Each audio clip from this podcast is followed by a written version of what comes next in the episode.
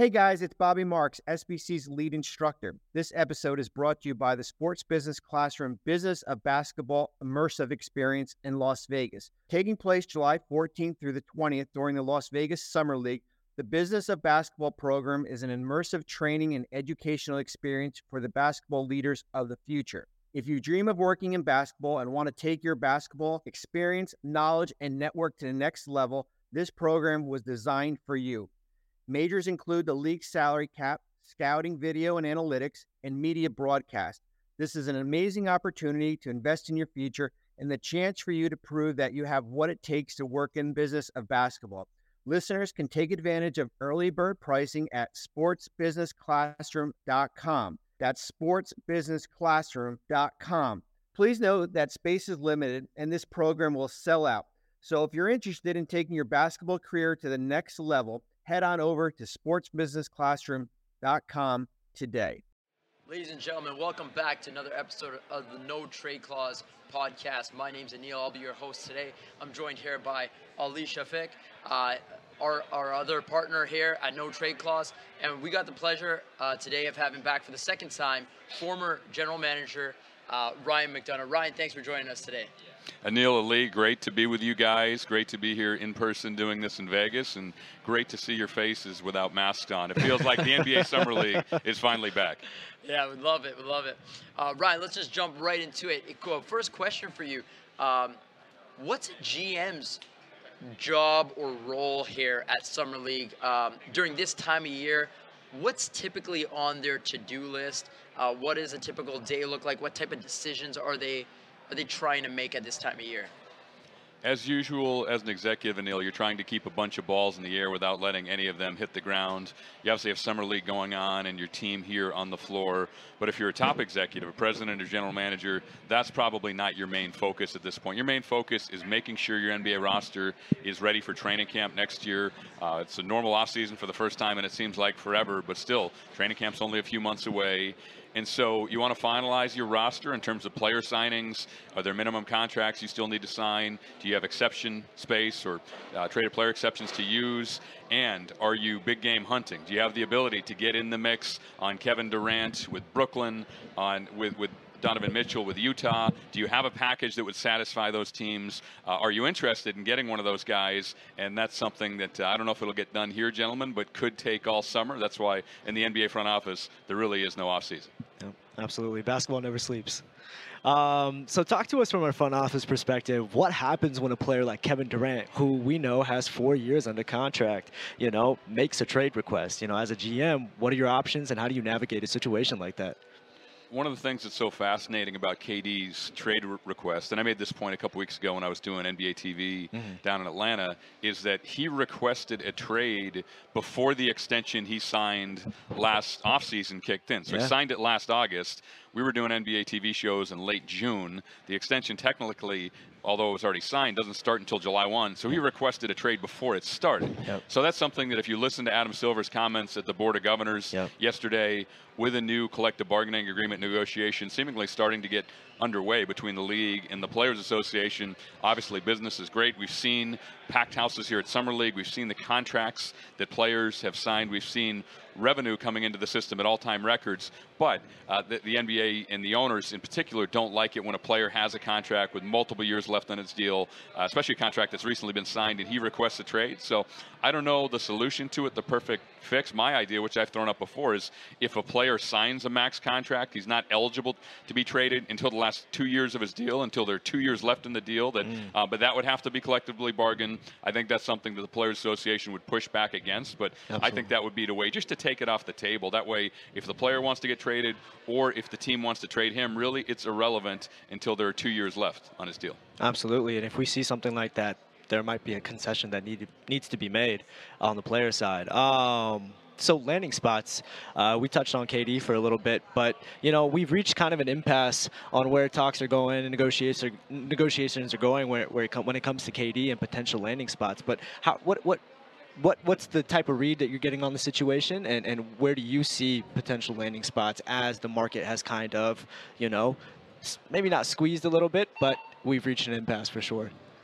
Yeah, I think I'm in the minority that I felt all along Kevin Durant's going to remain in Brooklyn Yeah. as a net. I felt that the whole time because as a front office, as a former executive, when you have a player of that caliber and a team of that caliber, potentially, right? It's all on paper at this point. We'll see where Ben Simmons is mentally and physically. We'll see what version of Kyrie Irving Brooklyn gets after opting in for the one year on, on a player option. Um, but if you look at the moves they've made this offseason, bringing in Royce O'Neale, re signing Patty Mills, signing TJ Warren, this is a team that could contend for a championship. So uh, I think if you're in the front office, you set a very high bar, an extremely high bar. In fact, maybe an impossibly high bar, and say if we get this kind of package, we will consider trading Kevin Durant.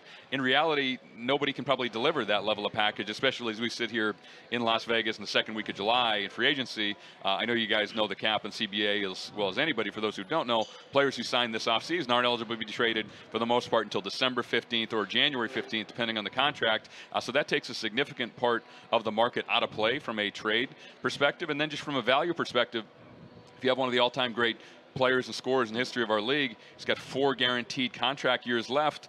What is the price? It would be an unprecedented price, and, as far as what Brooklyn would ask for, and frankly, whatever Brooklyn had in mind initially, I think the price went up when Utah got what they got for Rudy Gobert. Absolutely. And you touched on Donovan Mitchell. We recently received news that, you know, the Utah Jazz are willing to uh, listen to offers when it comes to Donovan Mitchell. How are you reading that market for D- DM and, and where do you see potential landing spots? Yeah, so, so I spoke earlier about it being a juggling act Yeah. when you're in the front office. What Utah's front office, led by Danny Ainge and Justin Zanik, what they're trying to do now is rebuild the team, seemingly on the fly, and we'll see what happens with Donovan, but also keeping Donovan happy, right? Because it's one thing to say we got all these draft picks and young players and assets for the future, and Donovan Mitchell says, wait a minute, I- I've been here for a while now. We've been in the playoffs six years in a row. We've advanced multiple times to the conference semifinals in the West. We've been one of the best teams in the league. I don't care about draft picks in 2027 or 2028. I want to win now. I'm in my prime. I want to win now. So that's the juggling act that Utah has in their front office. Uh, I think they probably had more turnover this offseason than any franchise in the league, starting uh, with Danny Ainge coming in midseason. Uh, then on the coaching side, Quinn Snyder did an excellent job for a number of years, is out. Will Hardy is in. Uh, so I, I think that's something that um, Utah has at least opened the door a crack. And, and that's the way I read it. I, I think just um, everybody interprets these things a little bit differently, but as a former executive, it said Utah is not saying absolutely not when teams call them and say, "Will you trade Donovan Mitchell?" Uh, but I imagine what they are saying is the the bar is sky high, and if you blow us away, we don't want to, to trade Donovan Mitchell. We've made some moves to gain more flexibility, get young players, get draft picks, and then be able to reset our team on the fly. However, the door's open just a crack if you want to blow us away with an offer for Donovan in his prime. Absolutely. I think they're obligated to do their due diligence. So Ryan, as as we are having discussions about where players are going to go, if they're going to be traded, uh, we wanted to talk a little bit about DeAndre Ayton, a player that you're very familiar with, a player that you drafted uh, number one overall. Um, I find his situation a little bit interesting here because the first two weeks of free agency, we didn't hear too much about DeAndre Ayton. Now it's coming out that Indiana may offer, um, uh, may either do a sign and trade or extend him an offer sheet. What's your read and take on this situation, and um, why do you think that it doesn't look like Phoenix is going to retain him, and where do you think he ultimately lands?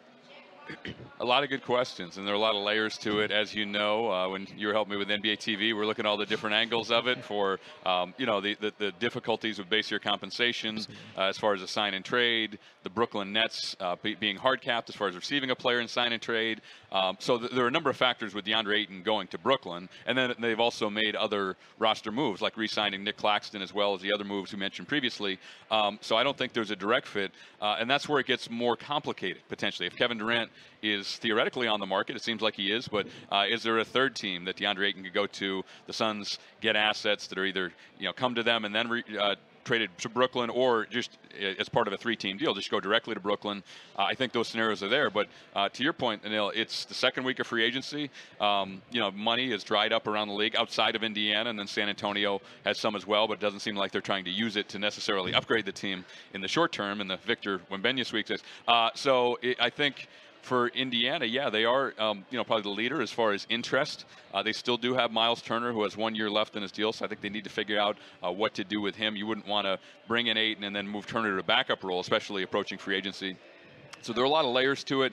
Um, and then we, if you're in the Suns front office, you really want this thing just to kind of continue to drag on, to slow down, uh, to to hang in there with Kevin Durant, to maybe you know see what Brooklyn wants. Maybe Brooklyn's asking price comes down a little bit.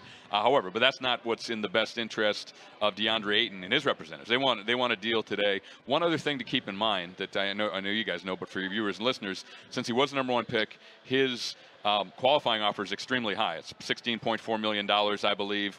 So usually, from an executive standpoint, a player who is you know, approaching or is, is a restricted free agent saying, I'm going to sign the qualifying offer, usually it's a bit of an empty threat because they're leaving so much money on the table.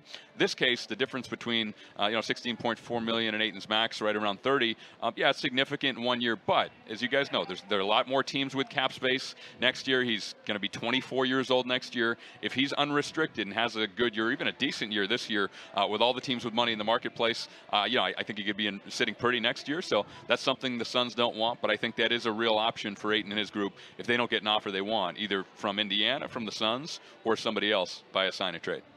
Absolutely. He's he stayed healthy as well.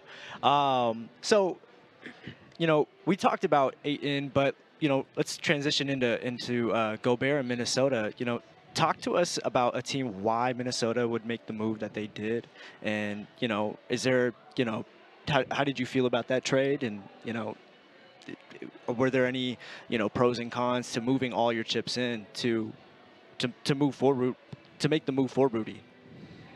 Yeah, I think it's a very aggressive and yeah. somewhat risky move by the Timberwolves. Yeah. They took a big step last year. You guys know the history of the franchise over yeah. the last few decades. They haven't had a whole lot of success in a, a very difficult Western Conference. Um, and so, with an opportunity after you know beating the Clippers in the play-in, pushing Memphis in the first round of the playoffs, they wanted to upgrade their team. Uh, obviously, not considered to be necessarily a destination market, is somewhere where free agents choose, uh, but they have a talented team led, led by Anthony Edwards, who I think is going to be a superstar in the backcourt. Karl-Anthony Towns, one of the most talented, maybe the most talented offensive big man in the league with a shooting ability, pick and pop.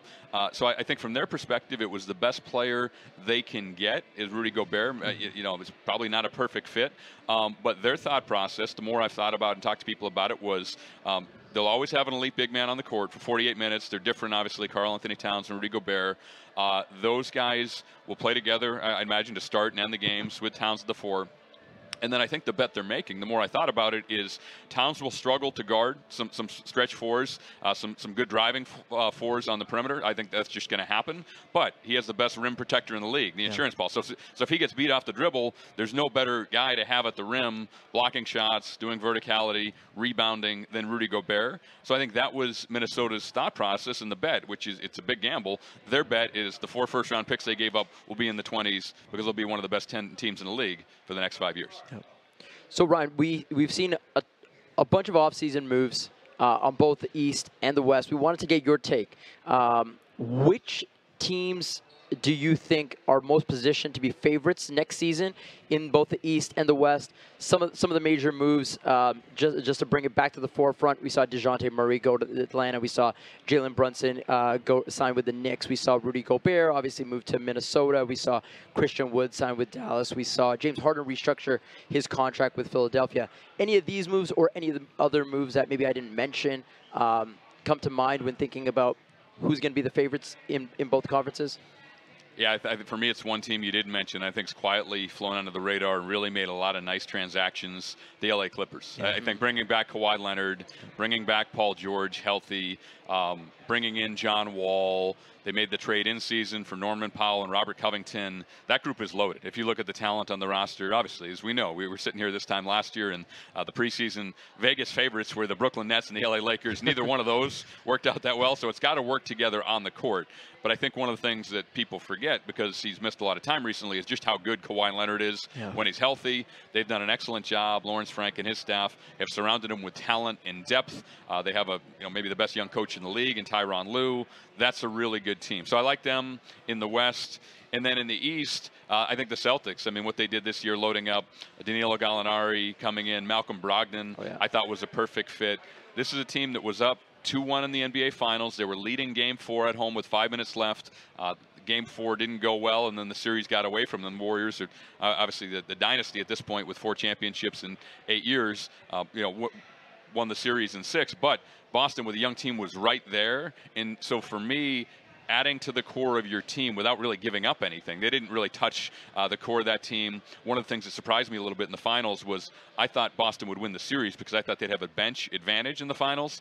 I thought Golden State's bench, uh, led by Gary Payton II, is obviously now with Portland and Jordan Poole outplayed the Celtics bench, especially in Game Six, but really throughout the series. So bringing in Brogdon, bringing in Gallinari, you look at the Celtics eight or nine man rotation. It, it's pretty deep and good, especially defensively. There aren't many holes, and now I think they have the ability to overcome injuries, foul trouble. Uh, they have more ball handling with Brogdon. They have more shooting with Gallinari. I think Boston's the favorite in the East. Absolutely. Um, let's touch on Collin Sexton. We haven't touched, we haven't seen much of a market up until now, you know. But it's starting to be rumored that Miami and Utah might be interested in a signing trade for him. Um, what do you think of those fits? And then why hasn't there much of it, much of been a market for him? I mean, this is a guy who two years ago was averaging 24 on 60% true shooting. The injury, to, yeah, to simplify the it, the injury. Absolutely it's it's one of the things that's um, you know I've been affiliated with the NBA for almost two decades now. It's so consistent, and I think it's human nature. Even if you see a guy working out, everybody around him, his agent, his trainer, the do- team doctors tell you, yeah, yeah, he looks good, he's yeah. healthy. Yeah. Until you see him out there on the hardwood going up and down 94 feet, especially with some contact, even just a little bit of contact. How does he move? How does he slide?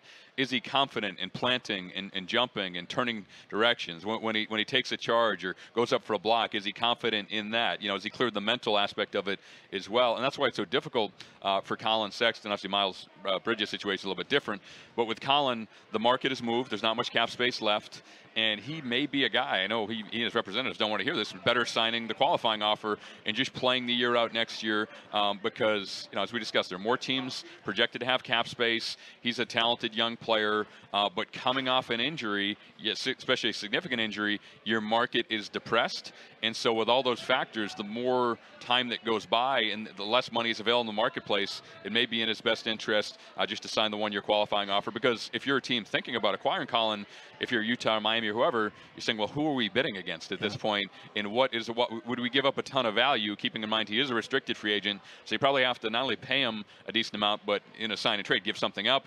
Is that worth it for Collin Sexton with the injury factored in? Uh, I think that's why the market's a little bit stagnant for him, and that's why I think as we sit here the second week in July, the, the guys we're talking about free agents are restricted. DeAndre Ayton, Collin Sexton, and then Miles Bridges, who has obviously a whole other list of factors as well. Yeah, Ryan, I think you bring up a great and very interesting point about potentially playing under the qualifying offer, especially after a season where you you were injured, you didn't get to display all your talents and skills, restore some of that value, and then get get a new contract. A player that I wanted to ask you a question about is a player that never has to restore his value. Uh, it's a player that we haven't heard too much about in the in the last few weeks, but I think that the media attention is going to shift a little bit.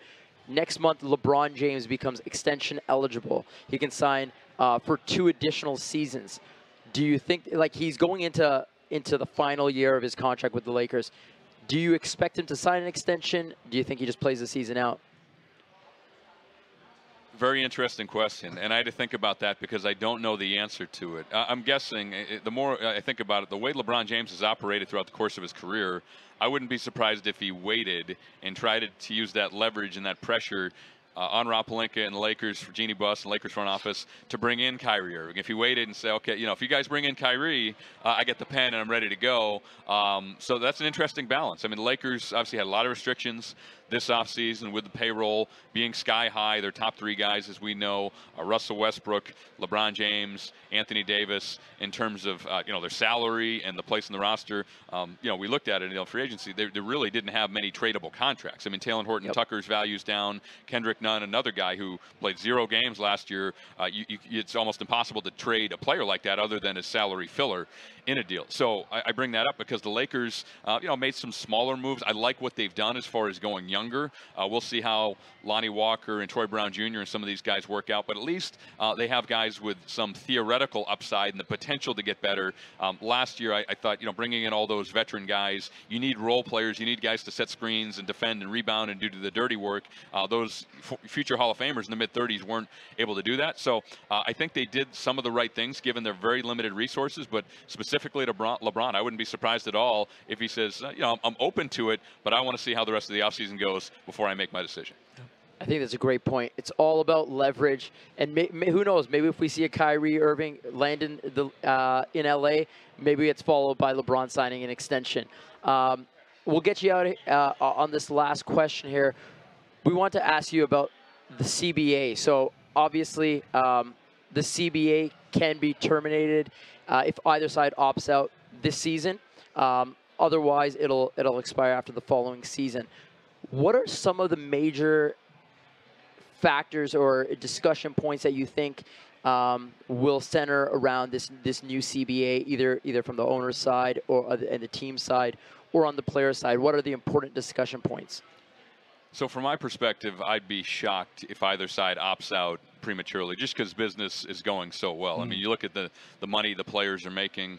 I think a lot of the thought process behind trying to play in Orlando in 2020 and get to the bubble was to keep the business going, keep it flowing. Obviously, it took a hit, as every business in the country and the world did really during COVID, uh, but they did a nice job stabilizing, and then the league's been on an upward trajectory since then. The TV ratings are back, um, money is flowing in, all, revenues are an all time high. So I think everybody wants to keep a good thing going. Uh, from my experience, yeah, usually if you put all the issues, uh, up on the screen together, money is the overwhelming one, like the split of, of the pie, that you know, the 50, 50, 50, 51, 49 uh, split. Uh, however, I think some of the issues beyond that, which, which are topical, uh, are uh, you know, players demanding trades early in their contract, shortly after signing an extension. I think what Ben Simmons did last year, um, you know, whether the issues physically, mentally were legit or embellished or a little bit of both, I think that's certainly a discussion point that the league wants obviously the focus to be on the players, the teams, and games, not this you know you know sideshow circus with. Um, if you go back to last offseason, most of the talk was about Ben Simmons and Kyrie Irving getting vaccinated, and, and all the you know you know would he be able to play in Brooklyn? Uh, they wanted to be in basketball and basketball teams and players. So I think trying to figure out those issues, uh, especially as the next CBA, from everything I'm hearing, the media rights deals will go up again, which means given the split, player contract values will go up again. So yeah, I think over the next five years, guys, you'll see individual player salaries in one year start to approach $100 million, wow. which is insane. Uh, so if that is the case, um, you know, how do owners and front offices have some semblance of control uh, because obviously what, what, what nobody on the league or team side wants other than the players is for a guy to sign a deal uh, you, you, know worth 75 million a year and then uh, right after he signs it or shortly after says now I want to be traded that's that's not good for business and that's something the league I think will fight for in the new CBA awesome Ryan, thanks again uh, for taking the time out. We appreciate it as always. Uh, it's always a pleasure to, to hear your perspective based on your experiences and, and your relationships. It's always great insight. Um, so thank you for taking the time out. Hope you enjoy the rest of Summer League. And for everyone tuning in, thank you guys for joining us for another episode of the No Trade Clause podcast. Hey guys, it's Bobby Marks, SBC's lead instructor. This episode is brought to you by the Sports Business Classroom Business of Basketball Immersive Experience in Las Vegas. Taking place July 14th through the 20th during the Las Vegas Summer League, the Business of Basketball program is an immersive training and educational experience for the basketball leaders of the future. If you dream of working in basketball and want to take your basketball experience, knowledge, and network to the next level, this program was designed for you. Majors include the league salary cap, scouting, video and analytics, and media broadcast.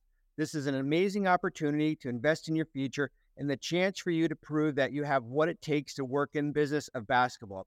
Listeners can take advantage of early bird pricing at sportsbusinessclassroom.com. That's sportsbusinessclassroom.com. Please note that space is limited and this program will sell out. So if you're interested in taking your basketball career to the next level, head on over to sportsbusinessclassroom.com today.